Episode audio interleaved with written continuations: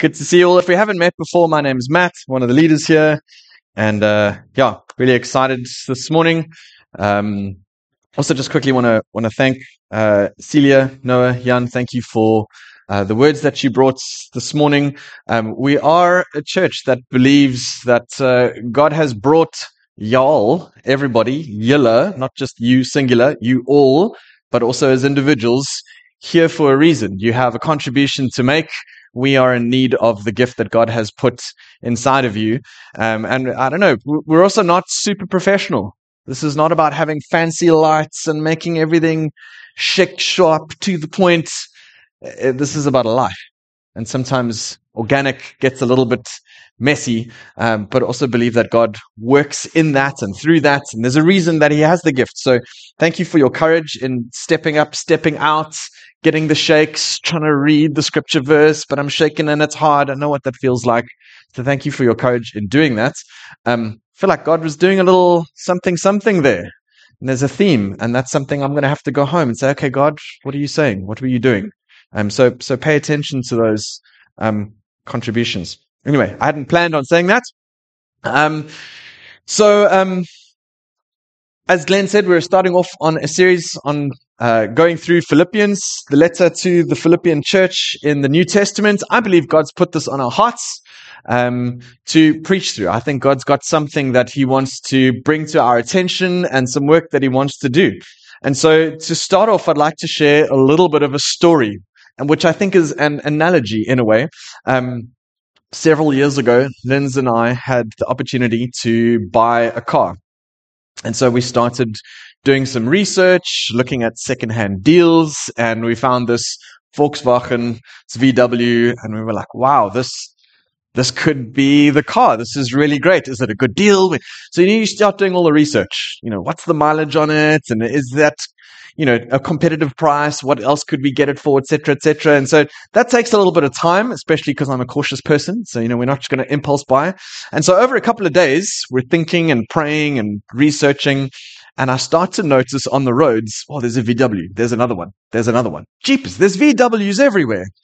Have you ever noticed something like that? When when something comes to your attention, you see it everywhere. And so as we journey through the book of Philippians, um, I think we're going to start to see that. So from the get-go, right at the beginning, Paul draws their attention to a partnership in the gospel. And as you start going through Philippians, you'll start saying, oh, it's partnership, it's partnership, it's partnership. Who put all this partnership in there? Who put all these V Ws on the road? No one put them there. They were there all along. We just didn't see it before.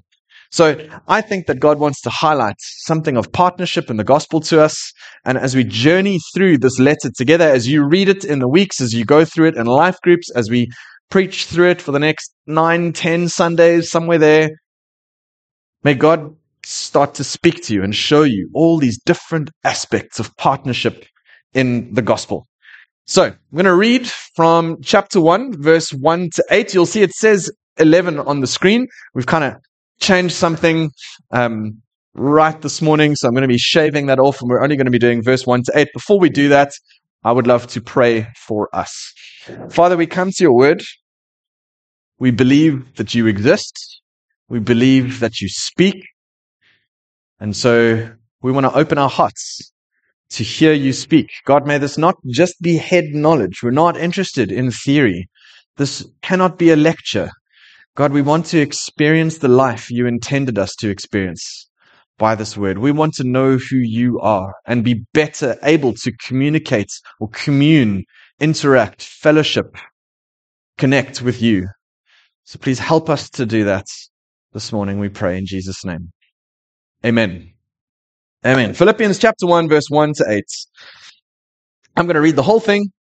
Uh, keep an eye out for the partnership. Are you ready? Okay, here we go. Paul and Timothy, servants of Christ Jesus, to all God's holy people in Christ Jesus at Philippi, together with the overseers and the deacons. Grace and peace to you from God our Father and the Lord Jesus Christ. I thank my God every time I remember you. In all my prayers for all of you, I always pray with joy because of your partnership in the gospel from the first day until now, being confident of this, that he who began a good work in you will carry it on to completion at the day of, or until the day of Christ Jesus. It's right for me to feel this way about you all, since I have you in my heart. And whether I am in chains or defending and confirming the gospel, all of you share in God's grace with me. God can testify how I long for you with the affection of Christ Jesus. Amen. Did you see anything? Any little partnerships popping out? I didn't plan on saying that. Popping out partnerships. Okay, sorry. It's so full. There's so many wonderful things to see in here. But what I what I really feel God placing on our hearts to to speak on this morning is partnership in the gospel. Right? I want us to come away today. What does the preacher on? Partnership in the gospel. What does that mean? I think it means this. I think it means that. Right? So let's go through step by step, verse by verse. Let's have a little look here. Verse one, Paul and Timothy are writing this letter together. You know, when we write letters, no, no one writes letters. Anybody still write letters? Right? When I was young, I used to write letters to my grandparents because that's what my parents said I must do. So I used to write them letters. Dear Grandma and Granddad, da, da, da, da, da, love from Matt. That's not how we write letters two thousand years ago. We start off by saying, hi, it's Matt here. Hi, it's Paul. But it's not just Paul by himself. It's Paul and Timothy who are writing this. Ooh, they're partnering together. And they're writing to all God's holy people in Philippi, or some of your translations might say saints. We're not talking about a bunch of old dead people, right? We're not going Catholic Church saints. We're talking about believers, saints. You are a saint if you've put your faith in Jesus. And so we're writing to the saints, the believers, and together with the overseers and the deacons.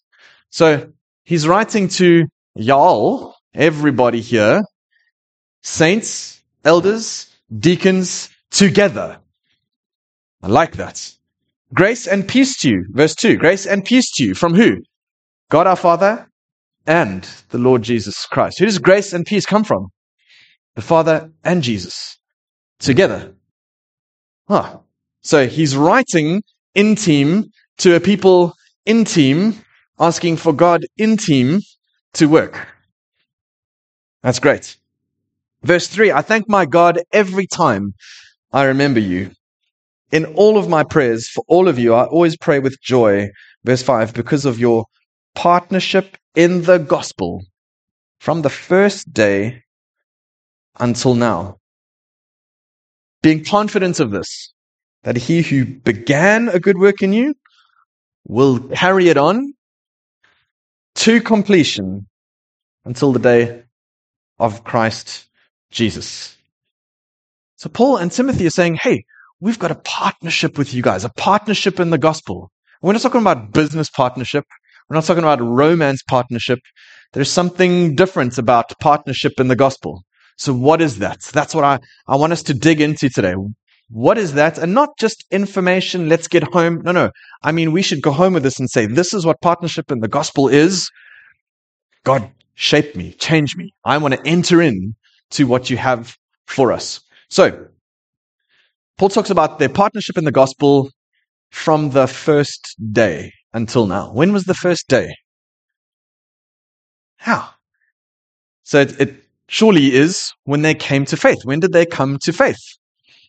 I've got maps. Right. So I showed a very similar map to this two, three weeks ago. Right. So the commission that Jesus gave is go to all nations, make disciples of all nations. You all need to get the message out. And so Paul feels a sense of God sending him out. So first journey, remember they, they went through this little island up here. They went into the region of Galatia. They went through three cities in the region, preached the gospel, established churches, doubled back, visited all the churches, and then went home. Paul's first journey finished. Now in Acts chapter sixteen, feel called again to take the gospel out further, right? So Paul and his uh, companions, that's what Acts sixteen tells us. He's not by himself. He's not flying solo. He's got companions. He's going in partnership and in team with people. And so they travel. Second one, here we go. Go up out of Jerusalem, back. Oh, hey, we're going through Galatia again. Let's visit all the churches that we planted. Right, this takes time. Hey, we're not we're not hopping on an airplane here. We've got to like walk our way and ride and get on a ship, and this is tricky. So they, they go through Galatia, they visit all the churches, strengthen, encourage them. And then in a city called Troas, Paul has a vision of a man in Macedonia asking them to come and help.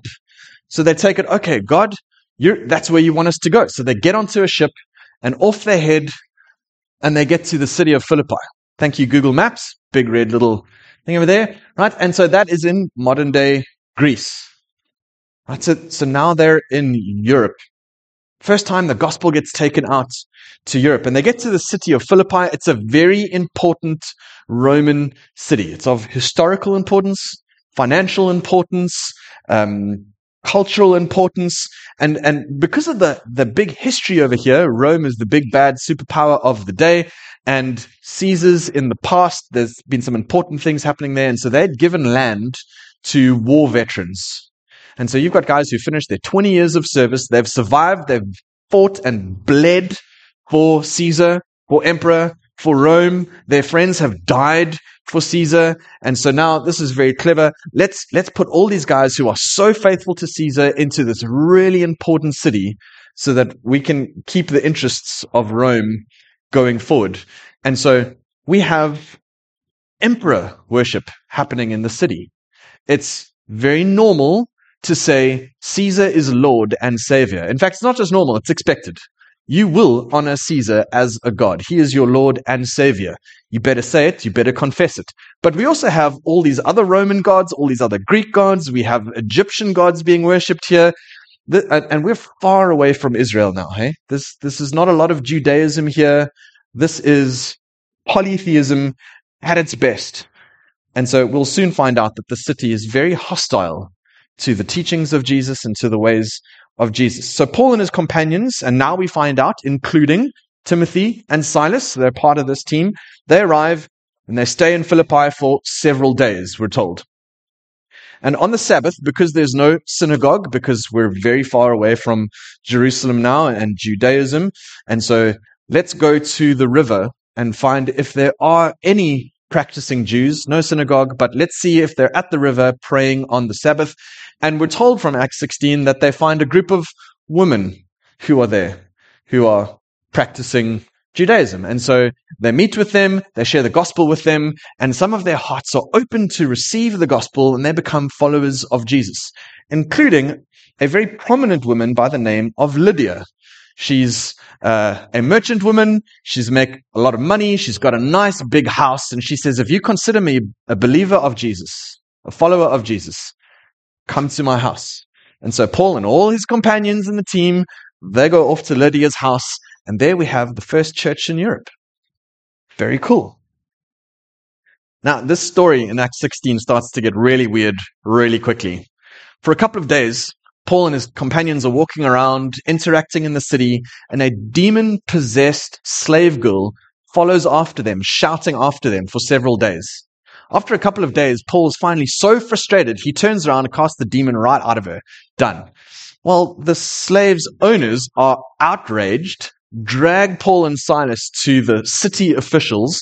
A whole crowd gathers and basically turns into a mob, and so they beat them severely and throw them in prison and stick them in the stocks for night. So now it's nighttime, prison's pitch black, Paul and Silas in stocks, bleeding, they're praying, singing hymns, and the whole prison is silent, and they're just listening to this. Then things get very strange. An earthquake happens, the jail doors swing open, and the chains on all the prisoners fall off. What's going on here? The prison warden, he, he wakes up, rushes through, sees all the prison doors open, thinks, I'm in deep trouble. The best thing I can do is fall on my own sword. Draws his sword. Paul and Silas say, no, no, do it. We're all here. No one's run away. They bring in the lights. What's going on? The power of God is on display for everyone to see.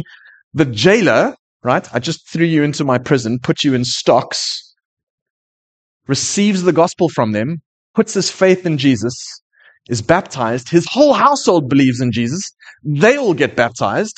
In the morning, the city officials arrive and say, all right, you can get out. Paul says, yay, it's not so easy. I'm a Roman citizen. You weren't allowed to do that. They're horrified. They know they're in deep trouble. And so they, they try and placate him. They beg him, could you please leave our city? Get out of here. So what does he do? Him and his companions go back to Lydia's house, strengthen the believers, and off they go. Right? I don't know. What is this? One week, two weeks? That's the first day until now that Paul's talking about. Right? When did this all start? When did our partnership start? That's how it started. They saw Paul come to the river, share the gospel, Lydia's house, people starting to believe, moving around the city, demon exorcisms, strange stuff going on, angry city, throw them in jail. That's not right how they treated them. People getting saved, baptized, miracles happening, chains falling off. This is crazy. Okay, bye. This is, this is whirlwind stuff. This is crazy. But as we find out, Paul's writing a letter to them. That didn't just stop there, did it? Paul says partnership in the gospel from the first day until now. Oh, look, their partnership has continued. It has continued. Love this. And so they go on to be a city, the first one in Europe, from which the gospel, if we can go back to that map, there we go, can spread further out into Europe. They enter into partnership with Paul in such a way that the gospel can spread even further. And so verse three, I thank my God every time I remember you. In all my prayers for all of you, I always pray with joy because of your partnership in the gospel. From that first day, that's what Paul has in mind. Those were the first days, wild times, until now, being confident that he who began a good work in you, you guys who responded to Jesus at the river, you guys who responded to Jesus in Lydia's house, you guys who responded to Jesus in the jail, you who responded to Jesus when we came home to the jailer's house and you heard about it, all of y'all, you responded and we began a partnership together in the gospel. And I'm confident that God who began that good work will carry it to completion at the day of Christ Jesus. That's amazing. So when did it begin? That's when it began. So here's, here's my second question. And this is, this is the important one. What is partnership in the gospel? What do we mean by that? Maybe the first thing we can talk about is, what do we mean by the term gospel? Hey, oh, we're a gospel-centered church. We sing gospel-centered music. You know, we're a gospel-centered household, gospel-centered parenting, gospel-centered marriage. What do you mean? What is, what does gospel mean? Don't, don't answer. Just, just think for a moment for yourself. How would you summarize the gospel? I'll give you ten seconds. Have a think. What is the gospel?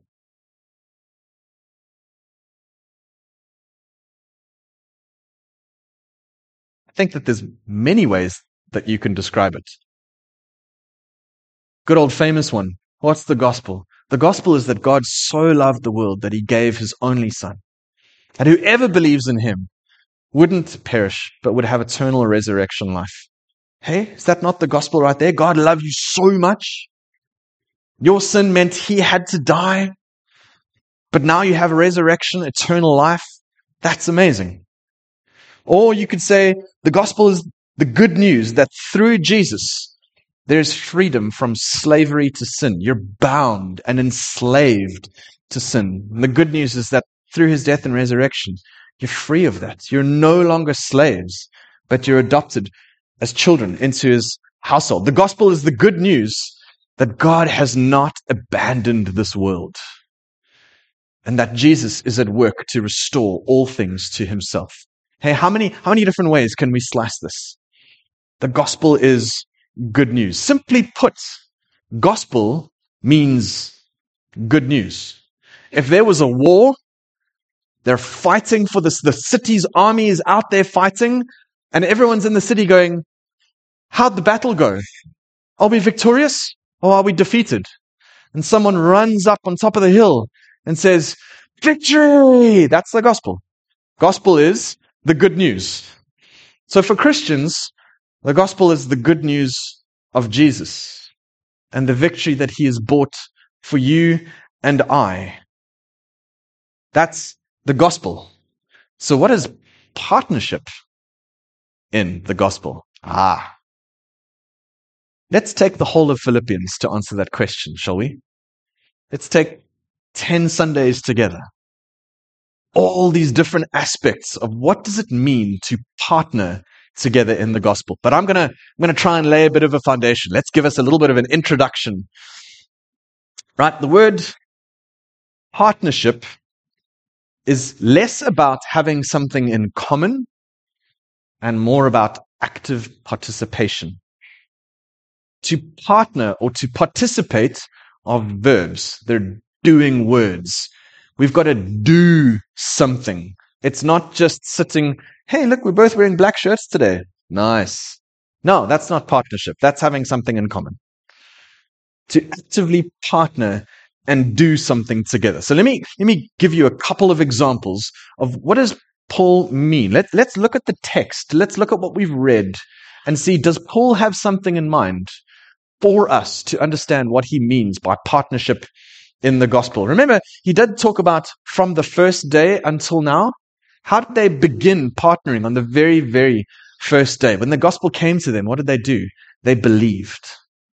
They put their trust and faith in Christ Jesus. Was there a day for Paul when he first met Jesus and believed? Yes. What about people in Philippi? Yeah, each person had its own, had their own first day. What was your first day? Do you know that you are participating in the gospel with someone next to you because you put your faith into action? They put their faith into action. You became followers of Jesus.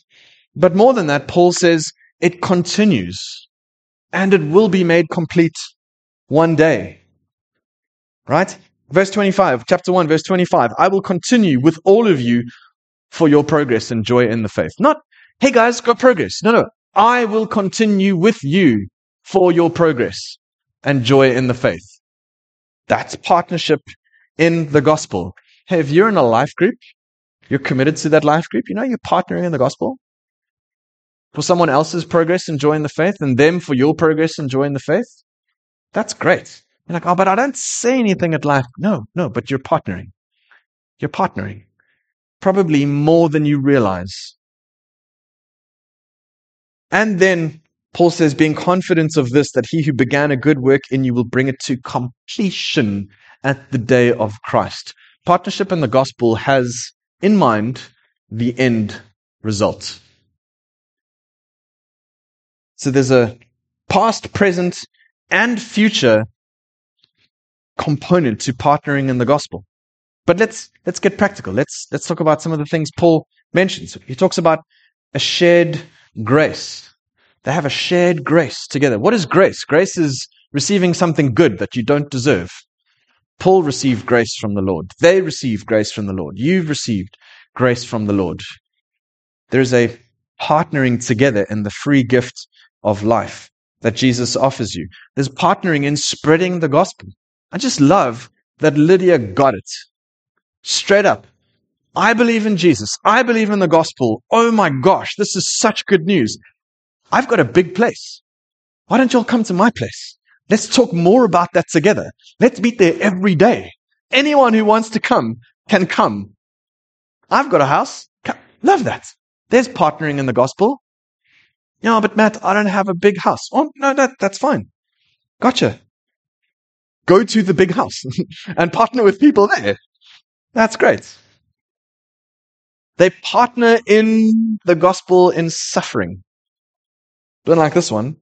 Philippians four, verse fourteen. Paul says, it was kind of you to share in my trouble. What's the trouble? Paul wrote this letter in prison. Philippian prison and prison. He's in prison again. They've seen him in prison before. They know he's in prison again. You know what they've done? They've sent a whole bunch of things for Paul in the prison. We don't know quite where that prison was. Let's imagine it was Rome. They send it all the way to Rome. Here's some food for you. Here's some clothes for you. It gets really cold. Here's some stuff to keep you dry. Here's some stuff, you know, medicine for you, whatever it is. We're praying for you. There's partnership in the gospel. I know that you're in prison for the gospel. We want to help you. We're going to share in your suffering together. Some of us are good like that, hey? You can enter into someone's suffering with them. What a blessing that is when you're suffering, to have someone not come and tell you what you should do.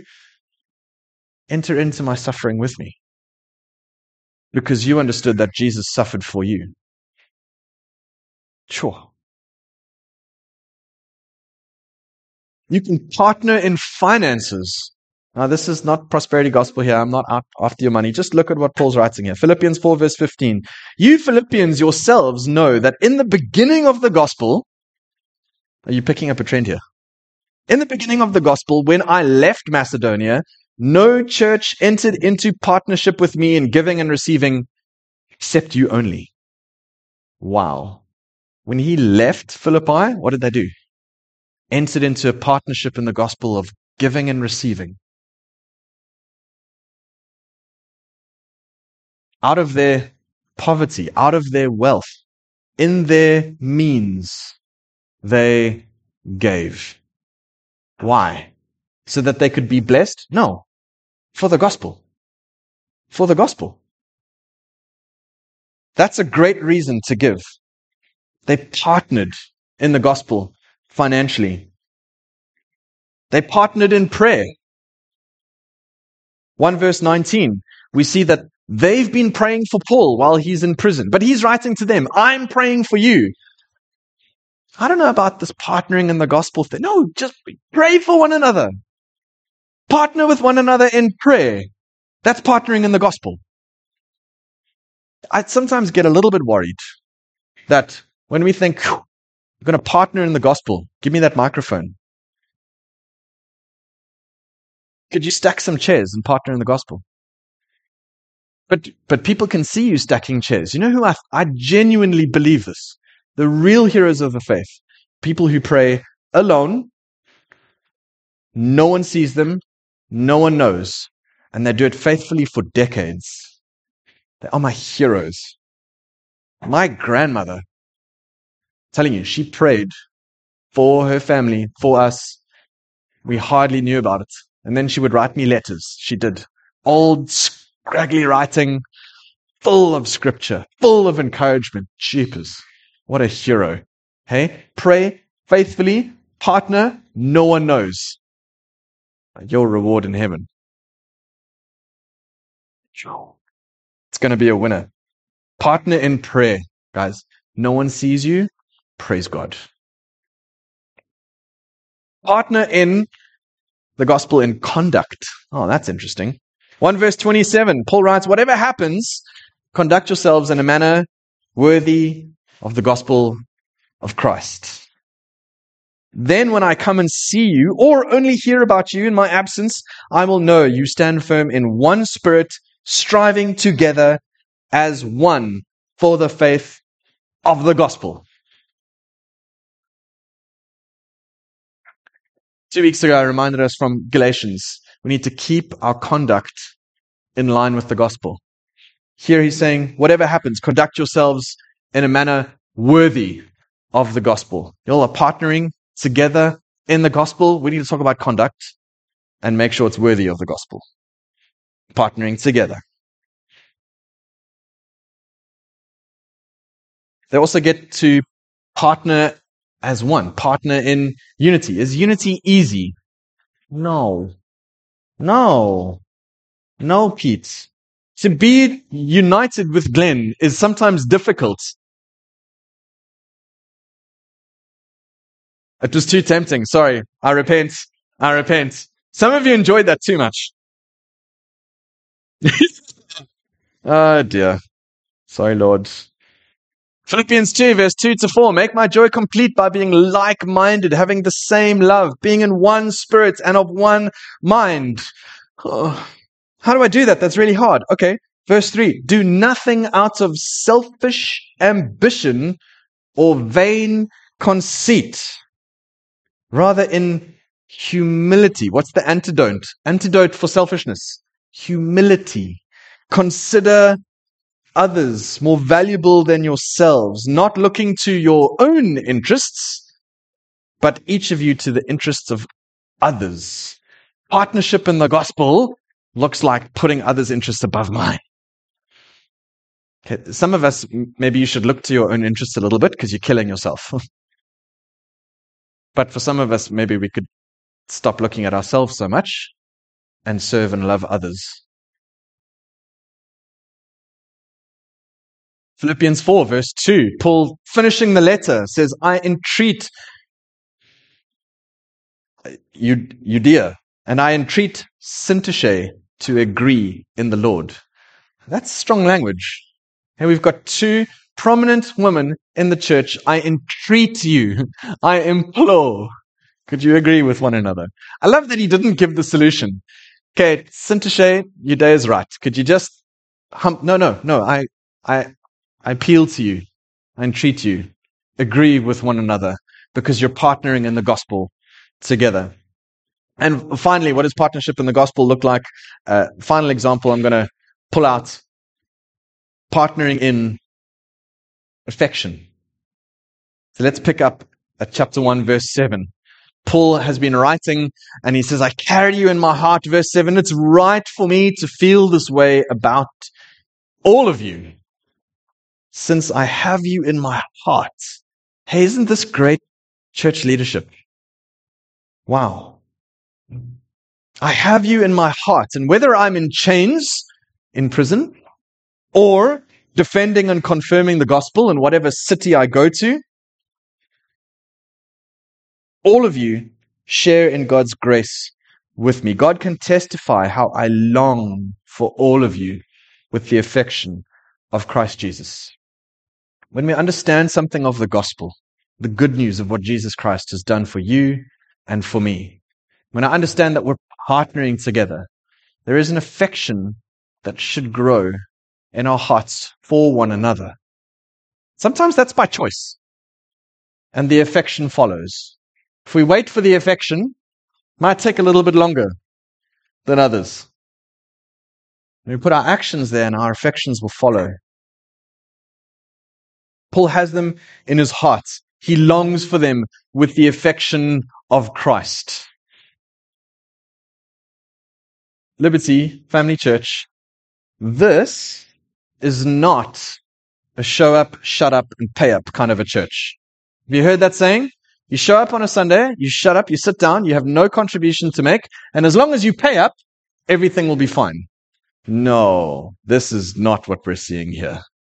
This is not show up, shut up, and pay up. Oh, they, they did pay up, but it was for love of the work of Jesus Christ, the person of Jesus, the understanding that Jesus needs to get out there, the understanding that Jesus needs to be at work here, and you all are suffering and we need to help one another.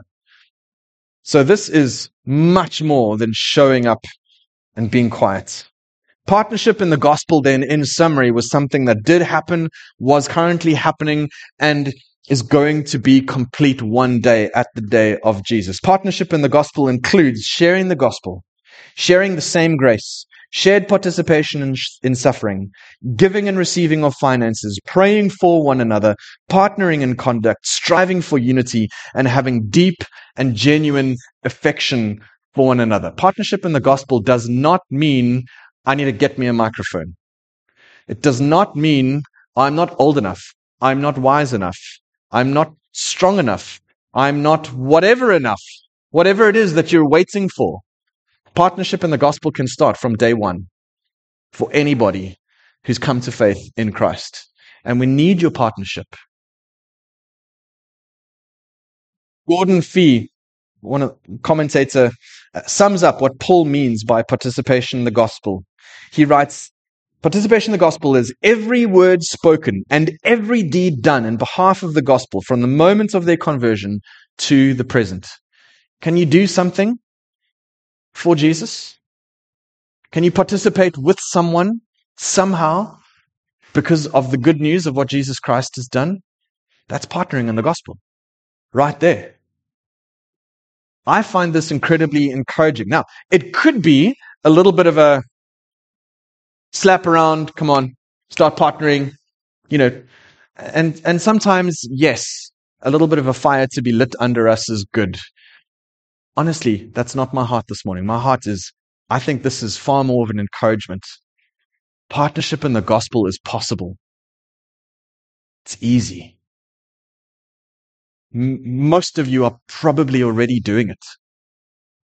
And Glenn recently reminded the leaders, uh, we're putting so much guilt on ourselves. For what? Why? Why do you feel like I have to do this and I have to... No, no. Be free. Be free. Be free to participate in the gospel. It doesn't have to look how you think it has to look. Every word said and every deed done, because of Jesus Christ and the work he's done for someone, if you're actively doing that with someone, you're participating in the gospel. And so be encouraged, be free, be inspired to participate in the gospel. So that's what I want us to come away with. That's what I feel God's really put on our heart. Partnership in the gospel. It's not necessarily what you think it is. It's inclusive of so many things, but it is active. It is a verb. It does require some doing. If there's something that I've said today that's made you realize that you want to put your faith in the work of Jesus for the very first time, maybe you've grown up as a cultural Christian, but you're thinking about this now and saying, I don't know if I have put my faith in Jesus personally. Or maybe you know that you haven't. Maybe you've been actively running away. But perhaps you realized now that you want to do that. I want to tell you that there is good news. There is good news. God loved you so much that he sent Jesus to die on a cross for you, to deal with the consequences of your sin and of my sin. Accept Jesus' death on your behalf. Receive his life as your own. Ask for that forgiveness. He's promised it is yours. If you believe in that promise, you pray that prayer simply now. You open your eyes. You're opening your eyes as a brand new human being for the first time. Like a baby opens their eyes for the first time with new life, there's new spiritual life. And you know what? Your partnership in the gospel begins right now, if you prayed that prayer. And so I want to give us all then an opportunity to respond by taking communion together.